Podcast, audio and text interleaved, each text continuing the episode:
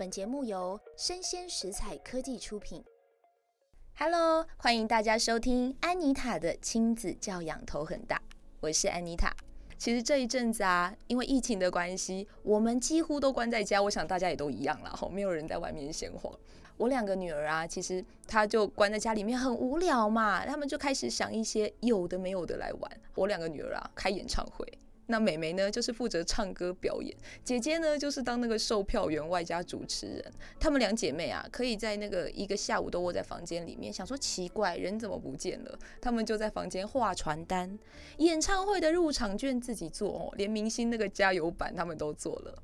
那观众啊，哎，是的，爸爸妈妈就出场了，我跟林先生就来担任。那当然，因为又很无聊啊，演唱会开完了，又来市集啊，当摊贩老板啊，卖书、卖玩具、卖帽子。天呐，我们家客厅乱得要命。我想各位爸爸妈妈们一定跟我一样，对不对？就是家里已经乱到不想整理了。好，那不过不知道大家会不会陪孩子一起玩啦？那我们家哦，就是永远客人就是我跟林先生，因为他们没有人要当客人哦。那要配合那个孩子演出，这样其实老实说，我觉得蛮累的哦。那我们每次啊都要拿那个明星加油版，常常我都是负责那个 Karina，我爱你，你知道，就是很疯狂的粉丝哦。虽然啦，对于我们来说真的很无聊，但是啊，看到她们两姐妹凑在一起讨论画画，然后玩，其实那个画面会觉得很幸福，也很有趣。那当然，火大的时候一定有啦吼。那为什么会提到这个东西？这跟我们今天的主题有关。我们今天的主题就是。孩子生一个太少，生两个吃不消，理想与现实的拉锯战。好，大家不知道到底是生一个还是生两个，或是你现在已经在烦恼了吼，孩子我到底要一个还是要两个？好，这个问题我很早就已经遇到过了吼。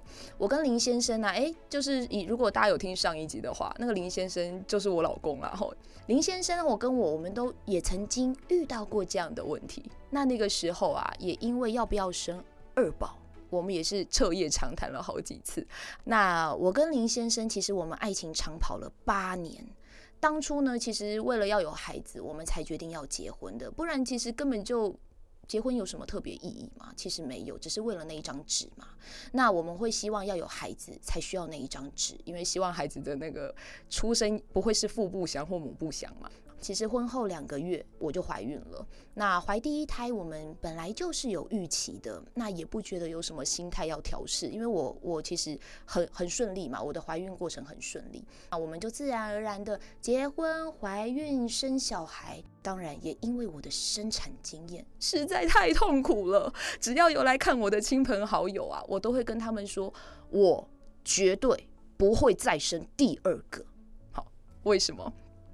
这个要讲到我怀姐姐的时候，我印象啊，那个时候好像是三十九周，我刚好去产检，医生就跟我说，这个呃正常啊，这个产道全开是十公分，目前啊，你们宝宝的头围预测哈，那个直径有十一公分了，体重大概有三千六到三千八百克哈，所以呃那个林太太啊。你的个子比较小，你身高才一百五十五，那么瘦小，目前也没有要生产的那个征兆。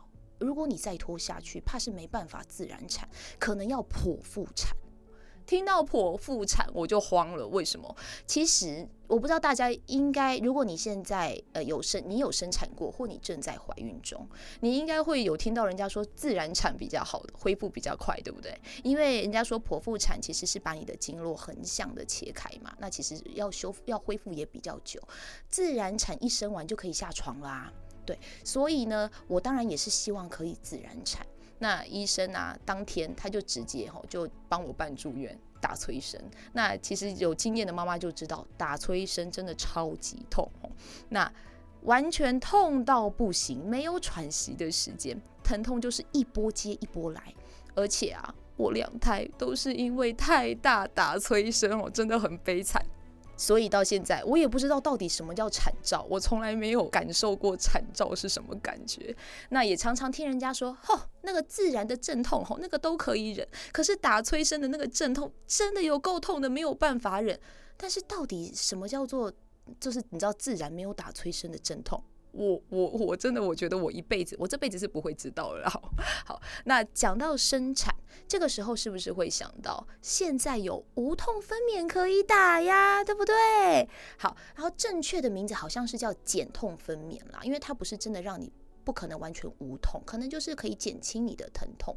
好像大约在开两指左右的时候，你可以做自费。我印象里那个时候我好像是六千块的样子，就是很长的一根软针，要弯腰的打在脊椎。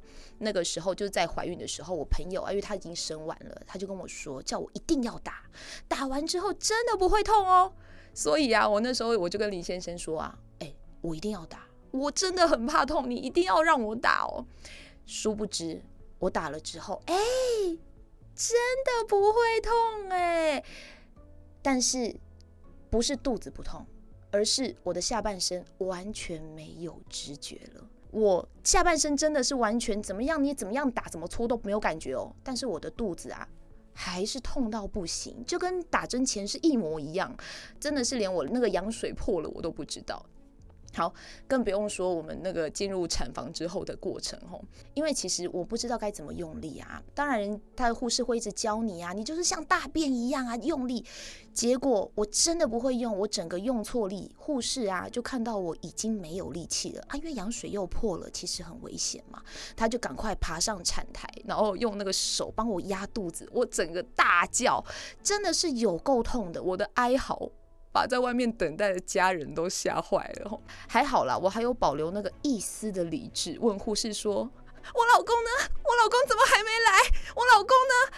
护士才赫然发现，哎，啊对吼，你老公已经穿好手术服在外面等待，好，他才赫然想起还有这号人物。最后，当然啦，我当然是顺 顺利的生完了，但是。我根本就不像人家说讲的，就是哎，可以下床走动。我连喂教啊，要教你就就是出院之后要怎么洗婴儿啊，怎么样清洁啊，抖摘那个肚脐的脐带那个怎么处理啊，我喂教都要坐着轮椅过去，因为我是完全没有办法走路。我伤口裂得超大的，最后我还自费多住了一天才有办法出院。我在住院期间呐、我的好朋友来看到我都说：“哦，天哪，你的气色怎么这么好啊？哦。”真棒哎！结果其实事实上啊，是因为我用错力，结果我的眼球、脸颊的微血管破裂，所以大家都觉得我气色超好，那都是假象。好啦，有了这个恐怖的生产经验之后呢，我根本就不想再受罪一次，所以呢，自然不会想再生第二胎啊。在住院的时候，我朋友都会来看我嘛，我每一个来，我都跟他说剖腹产。你一定要选剖腹产，不要自然产，太可怕了。不过啦，时间呐、往往可以冲淡很多事情，包含生孩子很可怕这件事。那我跟林先生其实以前我们很常出去玩嘛，就算我怀孕了，我也是一样，我们就这样到处跑啊。所以我们家姐姐她其实从小就跟着我们到处去玩，满月之后啊。我们几乎每天都在星巴克混，每天都在百货公司。然后他满三个月，我们就去台南玩个四天三夜；满六个月，我们就带他去搭丽星邮轮。他是整船里面最小的那一个，就是其实我们不觉得带孩子有什么负担，反正我们就是两个人这样带着，都我们带着就到处跑。那两岁我们就带他去香港迪士尼玩。只有生一个啊，那我们又是双薪家庭，其实我们日子过得非常的惬意吼，不会特别觉得要再生第二个。我们就是把我们所有的爱都给他了，可是渐渐的，我们发现，每次带他去公园或亲子馆，他只愿意跟我们玩，不跟其他孩子玩呢。就算只是遇到认识的，像他可能看了好几遍的我们的朋友，他也都躲在我们后面不跟人家讲话。我们就觉得啊，他可能是比较内向嘛。小的时候，我们要顾他的安全啊，当然我也不希望他跟陌生人太好嘛。所以以前小时候真的没有特别感觉。那也会觉得孩子会怕陌生人，或者是没那么熟的人，也是天经地义的嘛。那就觉得还好。可是当他越来越大，还是一样维持这样的情况，诶，那就不太对劲了。而且啊，他后来念幼儿园，我们有在公园遇到他的同学，主动来找他玩，他也不跟人家玩呢。他们是同班同学耶，他就是从头到尾眼睛就得只盯着爸爸妈妈。完全不跟同学有任何互动，所以这个我就跟林先生，其实我们就开始很担心了。我们这个时候才开始正视这个问题，思考说是不是应该要再生一个来陪伴我们家姐姐。好，那那个时候啊，其实刚好又遇到我们呃有一阵子不知道呃几好几年前，好这样算一算可能也 也呃是九八七年七八年前了。呃，那个时候啊，有一阵子无薪假放得很勤，可能大家不太有印象了。那一阵子无薪假真的几乎都在放无薪假。林先生的公司那个时候啊被合并了，那时候工作不稳定的状况下，如果我们又要再生一个，诶，那个经济上来说其实是增加了很大的负担。尿布、奶粉其实那个都很可怕。所以我们在我们讨论的这段时间，其实我是想要的，但林先生其实那个时候没有想要。我的月事又迟迟没有来。到妇产科检查才发现，说天哪，我有了一个多月了。可是林先生那个时候也有经济压力，他其实没有想要再生第二个了。诶，我们两个就是突然知道这样的讯息，其实我们两个都傻了。虽然很挣扎啦，不过总觉得他是一个生命，所以我们最后还当然还是接受了。可是。我在怀孕的那个过程中，其实一直有不正常的出血。那时候一个多月之后，就开始有断断续续的不正常的出血，跑了好几趟妇产科，最后医生跟我说，这个胚胎不健全，保不住。呃，当然我，我我真的那个时候我非常难过。我那个时候已经做好心理准备，我想要再再当一次，再怀孕一次，再当一个妈妈。可是林先的时候，其实他是没有准备的。这个事件。有了，我们两个都已经做好心理准备了。林先生也都 OK 了，想说好，那我们就再来第二个的时候，居然告诉我孩子保不住。那个时候其实呃，陆陆续续旁边很多同事他们想要，却又一直没有办法有小孩。那时候其实我很害怕，不过没想到隔了几个月啦，我一直觉得说天哪，我会不会这次流掉我就没有了？没想到隔几个月我就又又我就又有了哈，这我真的求子其实还蛮顺的。后来就怀了妹妹啊。完全，我跟林先生就完全没有什么挣扎，什么彻夜长谈讨论都没有，欣然接受。我们就非常的期待迎接这个恶宝。呃，在这里啊，可以得到一个结论，就是生孩子不是一个人的事，最重要的是夫妻要有共识。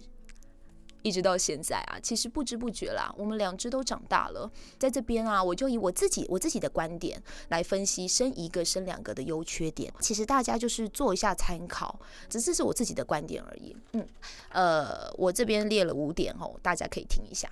以生活品质来说哦，这第一点啦，其实生一个比生两个来说真的比较有品质。因为我只要专心顾好一个就够啦。如果生了第二个，两个就会吵架、争宠，什么都要要求公平，这样我不是很累吗？哦，这个是以生活品质来说。但是如果以经济方面来看，生一个其实也比生两个的经济压力小啊。其实这也不用说，大家都知道嘛。你生两个，你就要付双倍的钱，你去幼儿园，你就要付双倍啊，尿布、奶粉什么都是，甚至你要买玩具，你也要买两个。对啊。好，第三个，我们以孩子的个性上来说，其实如果啦，只有生一个，所以人家会讲独生子、独生女，个性其实会比较娇一点。相对的，因为他他没有兄弟姐妹手足的磨合，所以他会比较缺乏一些同理心。因为长辈爸爸妈妈一定都会让给孩子的，都是让给他，他没有手足啊，所以他不用去管别人的想法。但是同时，你生一个，你。大家都宠你没有错，可是你相对的你也会比较孤单，因为你就只有一个人嘛。如果你生两个，其实两个的孩子互相会磨合，当然一定会吵架，可是其实他们也比较有伴。再往再长大一点来看，其实有些事情会想跟手足、跟兄弟姐妹讨论，可是不一定会跟爸爸妈妈说。像我以前可能有喜欢的男孩子，我就会跟我姐姐跟我姐姐说，我们两个晚上就会。半夜的时候在讨论这个东西，可是我并不会告诉我爸说：“哎，爸，我有喜欢的男生。”怎么可能呢？对不对？好，再来第四个，我们以大人的心态来看，吼，其实生一个，我们必须要无时无刻陪在旁边啊，他要玩什么，我都要陪他玩嘛。可是生两个，他们两个自己玩就好啦，或者是我就可以叫你看大的叫大的去陪小的去玩。我们大人在旁边看电视，其实最经典的啊，就是我我们因为昨天是开学嘛，呃，开学的前一天晚上，他们很期待，因为要去上学了，休太久了，然后他们呃凌晨十二点才睡，因为太兴奋睡不着。等到开学，昨天一大早一大早凌晨四点半给我起床，四点半五点起床哦。但是啊，我刚刚为什么我刚刚这边会提到生两个？他们两个就自己啊去弄早餐，姐姐就帮妹妹倒牛奶，然后他们两个就去外面看电视吃早餐，把衣服都换好了。我跟林先生早上七点才起来，就他们两个有伴陪啊，互相陪伴了。我们两个真的就是可以去休息了。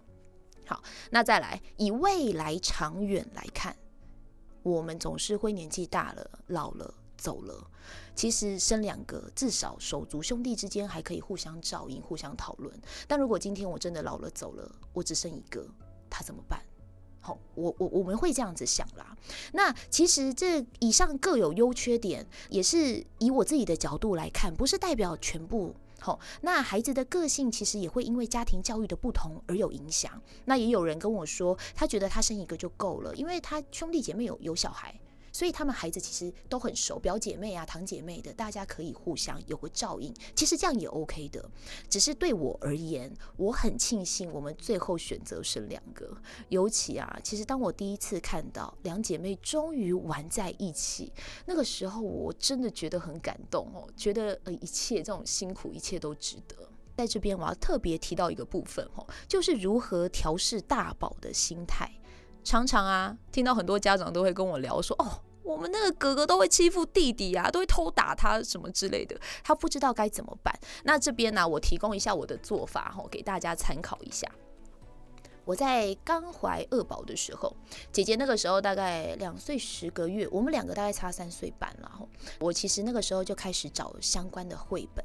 告诉姐姐说：“诶，我的肚子里有一个小宝宝。”开始让她想象说，小宝宝现在在我的肚子里做什么？譬如说，我现在在陪姐姐玩踢球好了，那我就跟她说：“诶，那个那个小宝宝会不会也在我肚子里面跟我们一起踢球呢？”或是我们在吃布丁，我就会说：“诶，我现在吃布丁吃进去了，他会不会也吃到布丁的味道呢？”我们就会开始揣摩宝宝在我肚子里面在做什么，然后。等肚子里面小宝宝再大一点，会有手嘛？会踢呀、踢来踢去的时候，我就会让姐姐去摸。哎，这里是他的手，这里是他的脚，就是让他去感觉。因为那个时候肚子越来越大，就没有办法抱他。那我也会跟他解释说，因为肚子里面有小宝宝，我没有办法提重的，那也不能抱他，所以你要抱就只能请爸爸抱。他因为知道我肚子里有宝宝嘛，那相关的绘本，其实那个绘本大家可以去市面上找一下。它其实它包含就是就是呃，从肚子里面有了，然后然后我刚刚讲那些行为，甚至是到要肚子痛要生出来，其实这个很多他已经有吸收到这些资讯，所以他知道说哦，好吧，不能抱，那他就会开始叫爸爸抱。但是当然，我只是不能抱他，可是我陪他的时间还是一样多啊。我一样早上我们两个人就会开始走路，一起走路去吃早餐。其实我都还是会陪他一起玩，只是不能抱他而已。而且其实产检啊，我们一定会带他去看超音波，告诉他说，这是头头宝宝的头在这边哦，他的手在这里，他肚子在哪里？我还记得那时候怀二宝的时候，发生一件非常好笑的事情。我那天突然肚子痛，然后我就，哎呀，姐姐马上很紧张说，怎么了？要生了吗？结果我只是想去上厕所而已，好，真的很好笑。所以啊，这件事情我们到现在常常到现在，我们还会拿出来开玩笑。当然，我们除了在生产前啊，也会带姐姐啊去挑一个礼物送给妹妹哦。除了这个之外啊，姐姐去挑一个礼物送给妹妹，然后叫妹妹，我们会用妹妹的名义，在她出生那一天再送给姐姐。就是等于说互送礼物的概念。那那个时候姐姐啊，因为就懵懵懂懂的，她就跟我说：“妈妈，妹妹怎么知道我喜欢这个啊？”我就说：“因为妹妹在妈妈的肚子里啊，她想什么我都知道啊。”姐姐她又问我说：“那她怎么有钱买礼物？”我就说：“因为妹妹没有钱，所以她先跟妈妈借啊，请妈妈先买给你，以后有钱她就会还给我了。”所以啊。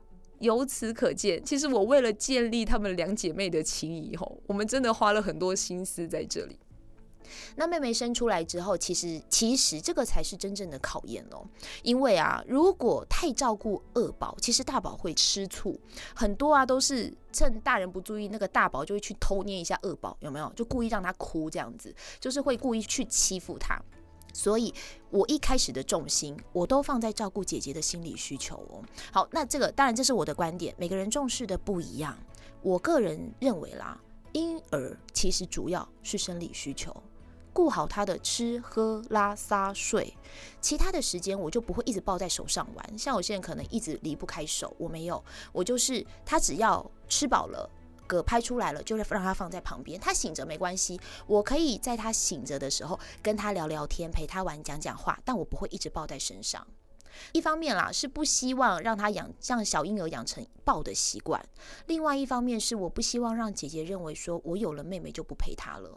对，所以其实基本上妹妹乖乖在旁边不吵闹，我就会开始陪姐姐玩。我也是一样会陪姐姐玩，陪姐姐就是不会让她觉得说，诶，我有妹妹就不理她了。姐姐因为她有在上幼儿园嘛，所以她其实放学后我都尽量陪着她。有的时候其实我就会让爸爸去帮忙去照顾妹妹，因为妹妹喂奶拍嗝，爸爸泡一下奶粉很快嘛。那姐姐，我就会尽量花时间都在陪姐姐，陪她看巧虎啊，吃点心啊，然后我也会请姐姐啊帮忙喂妹妹喝奶奶，其实她就有点像在喂羊的感觉。然后我还会跟姐姐说：“你看，你都可以吃好吃的布丁跟饼干呢，妹妹还是小婴儿，她就只可以喝牛奶，其他什么都不能吃，哎，你多好啊！”因为这样的对比啊，姐姐就会觉得说：“对耶。”我我还有给她吃那个妹妹的米饼，她就觉得都没有味道。那其实姐姐并不会特别羡慕妹妹，反而会她会还会跑去跟妹妹说：“妹妹乖，等你长大了才可以吃布丁哦。”然后他就很开心的大口大口吃他的布丁。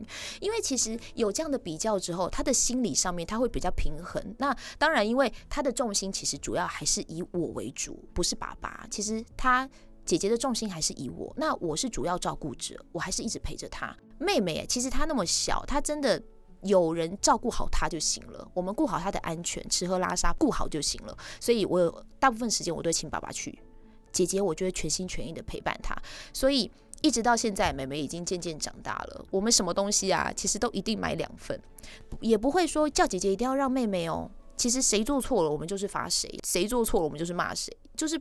不会有这样特别偏心的状况。那一路走到现在，其实我们两姐妹，她们其实顶多吵吵架，我觉得不可能不吵架，对，吵吵架，但是也不会真的吵很凶，没有那种大吼大叫的没有。然后，而且不管怎么吵啊，她们绝对不会动手打人，她们不会互打，都不可能出现。最常发生就是啊，妹妹去弄到姐姐，姐姐说：“好哟，很痛哎。”妹妹马上就说：“姐姐对不起。”我们家其实最常的状况就是这样。我觉得看到这样，我就会觉得，哎，真的，我们前面虽然真的花了很多心思，但是他们两个真的没有没有任何就是呃太大的问题。我印象很深刻，就是我曾经有听到我一个朋友跟我分享哦，她们两姐妹，她们也是两姐妹，可是姐姐非常讨厌妹妹。我那个朋友跟我形容是用恨来形容，哎，结果我了解了一下原因，发现啊，是因为爸爸太宠妹妹。导致姐姐心里不平衡，心里非常的就是，她觉得为什么妹妹说什么她都好啊，可是姐姐什么都会被骂，所以她就很讨厌妹妹，非常讨厌用恨来形容。然后没办法，妈妈就只好改疼姐姐，然后换妹妹心里不平衡。其实何必呢？就是就是我们其实只要我们不要偏心，其实两姐妹真的。不会因为就不会因为这样而翻脸啊，就是何必，对不对？好，那讲到什么东西都买两份哈，刚刚前面我们有提到嘛，因为我们什么东西一定都买两份啊，也没有什么姐姐一定要让妹妹这种东西嘛，所以啊很夸张，我们真的很夸张，我们连生日礼物都买两份。好，我们从妹妹两岁开始，由生日礼物开始，妹妹有礼物，姐姐也有，姐姐生日，妹妹也有礼物。其实我们的用意啦，吼，主要是不希望任何一方有被忽略的感觉。他们那个时候其实还小，他们其实不太懂为什么。当然他们会知道说生日就有礼物，他们其实着重在是有礼物这件事情。可是我们不希望任何一方被忽略的感觉。那其实这个东西我们知道不可能永远一直买下去，所以其实我们到去年妹妹大班了，其实她是可以沟通了，我们才开始跟他们解释这件事。生日大家都希望自己是特别的。每个人都希望说，就是只专注在我自己身上，因为我生日，我当然希望我是特别的。所以呢，妹妹大班开始，只有生日的人才有礼物。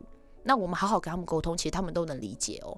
我们今年呢、啊，我们就改成生日的人才有礼物。那我们姐姐生日是三月嘛，真的只有姐姐有礼物。然后妹妹生日七月，妹妹也真的就只有妹妹有礼物。可他们两个都很好诶，他们没有问题，都能接受，而且还互相准备对方的生日礼物跟卡片。就是我真的觉得看到这个情况啊，真的啦，一切一切辛苦都很值得。而且像像不像我们有给他们零用钱嘛？姐姐啊或妹妹，他们有的时候啊还会自己掏腰包去买东西给对方。诶，好，那以上呢其实就是我自己的经验跟做法，就提供给大家参考喽。接下来又要进行到 email 的信件回复啦。好，这个 email 一样是寄到那个安妮塔的童话饗宴哦。我这边回复一下，这个是桃园市的多多吗？他说：“哎，我一样变个声音哦，来一下。安妮塔老师你好。”我的女儿啊，今年刚满三岁，一直没有办法专心坐着听故事，常常啊，故事还没讲完，就急着翻页或是要换下一本。